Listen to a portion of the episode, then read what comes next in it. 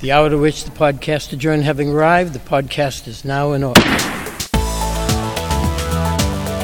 Let's gather in for this week's State House Takeout with the reporters on top of Beacon Hill at the State House News Service. Here's Sam Doran. Well, this week was dominated by the Brett Kavanaugh confirmation process and the Kavanaugh Ford hearing, both in Washington and up here on Beacon Hill in Massachusetts.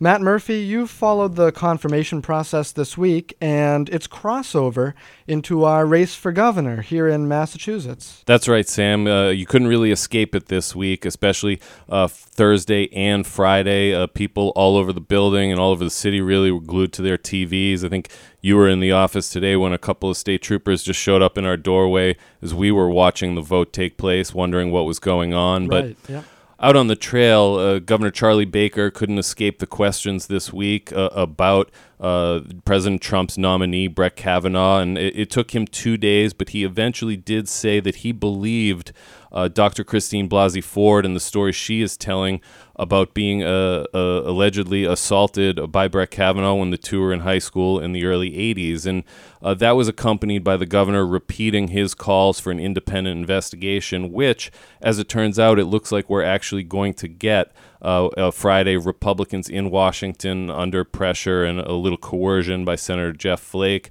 uh, to uh, let the FBI investigate these claims. They're going to postpone a vote for another week, it appears. But uh, the governor was still subject to criticism by his Democratic opponent, Jay Gonzalez, uh, using this to kind of feed into that narrative that even if Governor Baker usually gets to where the majority of Massachusetts voters want him to be on issues like this, uh, concerned about Brett Kavanaugh, he has some uh, issues with his positions, both on choice and uh, perhaps these allegations, but like not showing up at the Women's March and not showing up at the Science March. I mean, Jay Gonzalez really using this to say uh, this is a governor who kind of needs to be coaxed along. I will lead on issues like this. Well, Mass Inc. and WBUR had a new poll out in the governor's race on Wednesday this week.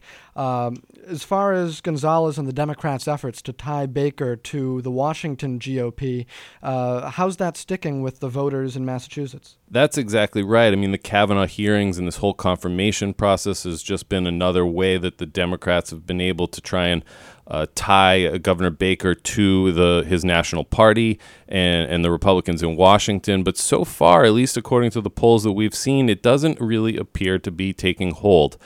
Uh, if you look at the numbers in that MassInc WBUR poll, uh, a plurality, I think it was about 34%, more than not, uh, felt that more uh, more often than not, Charlie Baker took a position that they identify with the Democratic Party, not the Republicans. The governor is actually polling well among Democrats. Uh, he is up by 20 points in that poll over Jay Gonzalez, 52 to 32, and uh, voters overwhelmingly uh, think that the governor has handled the Trump situation, I guess we can call it well.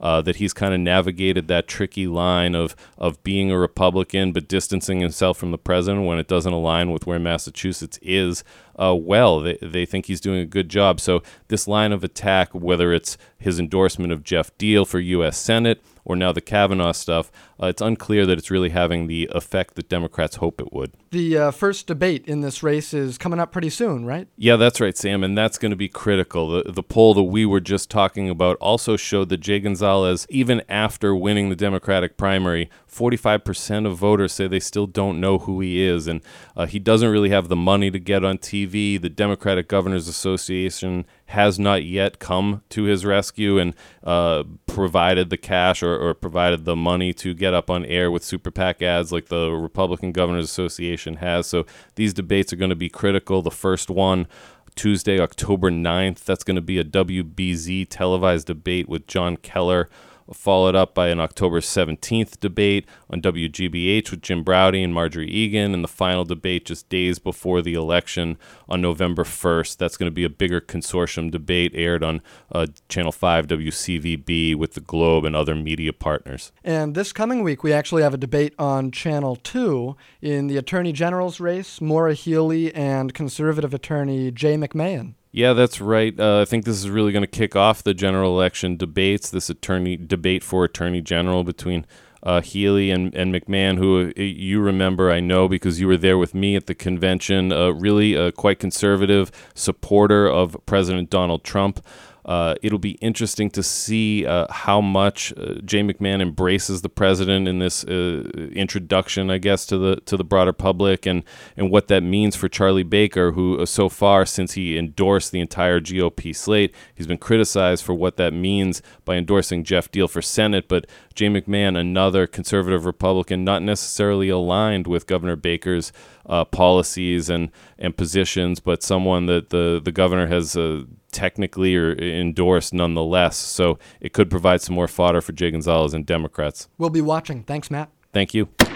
The Massachusetts gaming world was thrown for a loop this week with the resignation abruptly of Chairman Stephen Crosby. Eyes were turned to the commission anyways this week as their investigation winds down into sexual misconduct allegations against former casino magnate Steve Wynn. Colin Young, you were playing a few hands at once this week, so to speak. None of them successfully.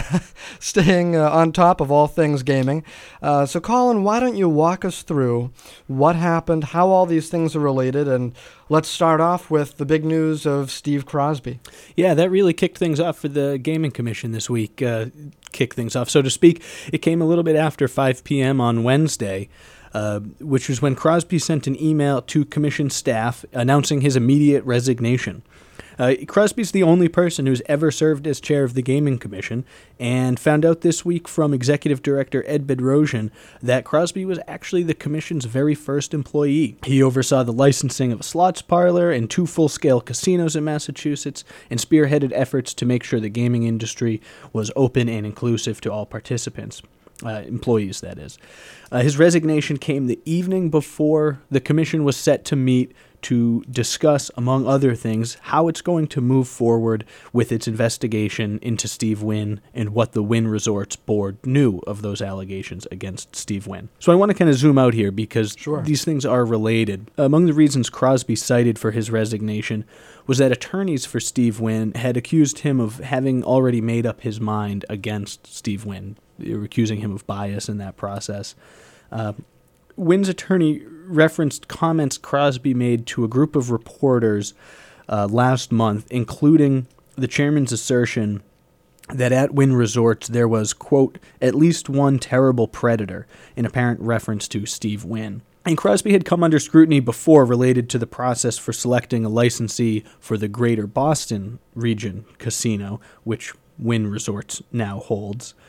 Uh, and he basically said that, that his resigning was the only way that he could ensure the credibility of the commission as it prepares to accept a report from its Investigations and Enforcement Bureau uh, as to whether Wynn Resorts um, uh, knew about these allegations against Steve Wynn, uh, what they did or did not do related to those allegations, uh, and whether it was something that really should have been uh, made known to the Gaming Commission before it decided to hand that uh, Greater Boston area casino license to Wynn Resorts. So the uh, the commission, with former New Jersey State Police Lieutenant Colonel Gail Cameron now at the helm as interim chair, is going to move forward with that Wynn investigation. The uh, investigators are dotting their I's and crossing their T's, and they expect to get a report to commissioners shortly. Uh, the Commission's general counsel explained this week that once the investigation is done, uh, officially, the Commission's going to hold a public hearing of sorts, an adjudicatory process, where witnesses will be under oath and the Gaming Commission will accept testimony uh, from Wynn's attorneys, and they'll hear the full uh, breadth of the report from the Investigations and Enforcement Bureau. Uh, the commissioners will have an opportunity to ask questions of investigators and of representatives of Steve Wynn.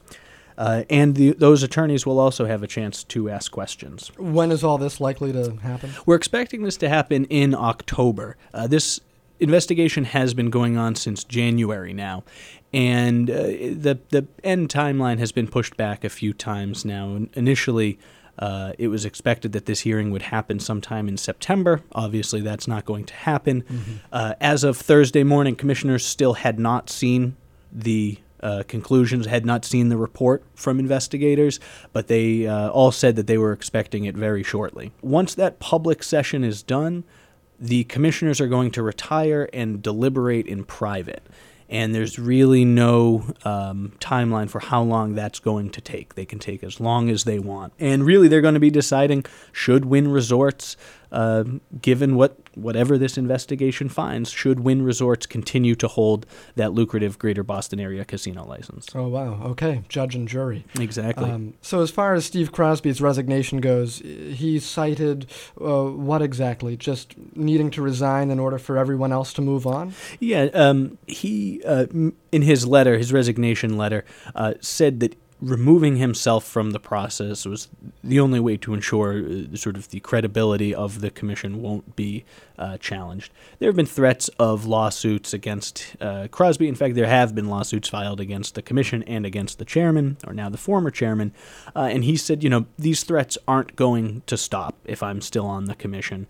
Um, oh, so it might be a distraction, in other words, going forward. Exactly. All right. Now, switching gears here, as if it weren't enough for one week, uh, the Commission also talked this week about the yet unassigned casino license for southeastern Massachusetts. Uh, what's new there? Well, there's a lot going on there. and what's new is is only a little bit that's new there. So to take a couple of steps back, over the summer, Mass Gaming and Entertainment, which is the company that unsuccessfully bid for the Southeastern Mass Casino license, the Region C license, uh, they had wanted to build a casino in Brockton, uh, and their bid was uh, rejected by the Gaming Commission. They've asked the Gaming Commission to reconsider their bid and to reconsider their bid and their bid alone, and to uh, not more broadly reopen the Region C uh, licensing process. So the Commission talked this week about putting some questions out for public comment and asking people in southeastern Mass, people in the gaming industry, uh, to share their thoughts on how the market in New England, the gaming market has changed uh, since the Commission's decision not to license a casino in Region C. Uh, and they also want to know what's happening with the Mashpee Wampanoags uh, federal land and trust designation. Uh, that's uh, up in the air. Uh, there are a lot of legal issues surrounding that right now. Right. So the commission wants to really get a handle on, you know, what are the odds of there being a tribal casino uh, in Taunton, which is within the Region C area. Uh, a tribal casino would, of course, compete with any commercial casino, and there are differences in what the state would collect in tax revenue, mm-hmm. whether it's a tribal casino or a commercial casino, or whether there's one of each in that Region C. So, in summary, Colin, a big week in the gaming world here in the Bay State. Very busy week uh, in the gaming world here. A lot going on and we've got some more stuff on the horizon. That's right. Got to keep an eye out. It'll be uh, Governor Charlie Baker's responsibility now to appoint uh, a fifth commissioner to replace Steve Crosby, and it's also the governor's responsibility to uh, appoint which commissioner will serve as chair. Which he doesn't necessarily have to do before the Wynn stuff is wrapped up. No, and on Thursday, the governor said his team needs a few days, anyways, to make sure it understands the full scope of roles and responsibilities here. So, uh, timing on that one is uh, yet to be seen. Sure. Thanks, Colin. Hey, thanks a lot, Sam. Mike Norton joins us now with a look at what's coming up next week, what we're following here at the news service. Hi, Mike. Hey, Sam. Now, Mike, I know one issue you've been following as campaign season heats up is question one the proposed mandatory nurse staffing levels. And uh, as the campaign season goes on, we're seeing more and more ads, social media sponsored content, yard signs uh, for and against this proposal. Uh, what's going on here? Well, Sam, that's correct. We got a surprise on this topic this week, and it's uh, going to carry over until next week. The State Health Policy Commission has for a while now maintained that it was not studying a ballot question, the ballot question imposing the nurse staffing requirements in hospitals. But this week, the Commission disclosed that it did begin looking into question one in August, and it hired a consultant from the University of California for what it says will be an independent analysis. Now, that analysis will be presented on Wednesday, and it will land smack in the middle of an intense debate over conflicting studies on the cost of implementing these staffing requirements. The ballot committee behind question one was appalled by the news. They called the agency's involvement unprecedented and expressed alarm about apparent talks about the analysis between commission officials and hospital industry officials who have expressed major concerns about the costs. As for the commission, they say they're just complying with their statutory purpose, and they claim the analysis is not intended to promote or oppose the ballot question. That said, its arrival next week, with about a month until the election, will mean it will be rolled right into the political debate. And Mike, I know you've spent much of today figuring out what else we're going to be watching next week. Uh, fill us in on a few events coming up. Sure, Sam.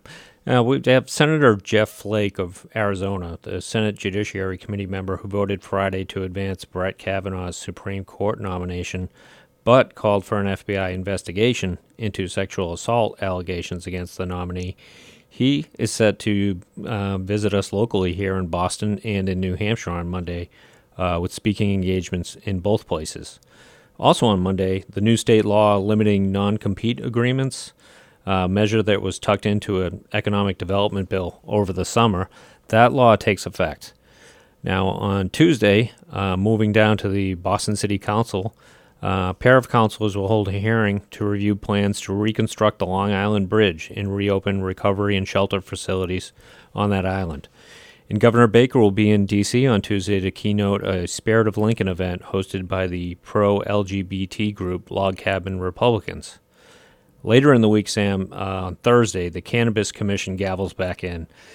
There are 15 retail stores that have received provisional licenses and are in the mix for the coveted final licenses. Those are the ones that are necessary to finally launch the retail marijuana market in Massachusetts. Also on Thursday night in Jamaica Plain, Sam, uh, an important event, City Life Vida Urbana uh, will discuss what it calls an escalating displacement crisis in Boston, marked by evictions and rising rents. All right, we'll be following all these uh, issues and more next week. Have a good weekend, Mike. Thanks a lot, Sam. Statehouse Takeout is a production of the Statehouse News Service. And for a daily fix of Statehouse headlines, visit MASSterList.com. MASSterList with two S's. Thanks again for listening. See you next week.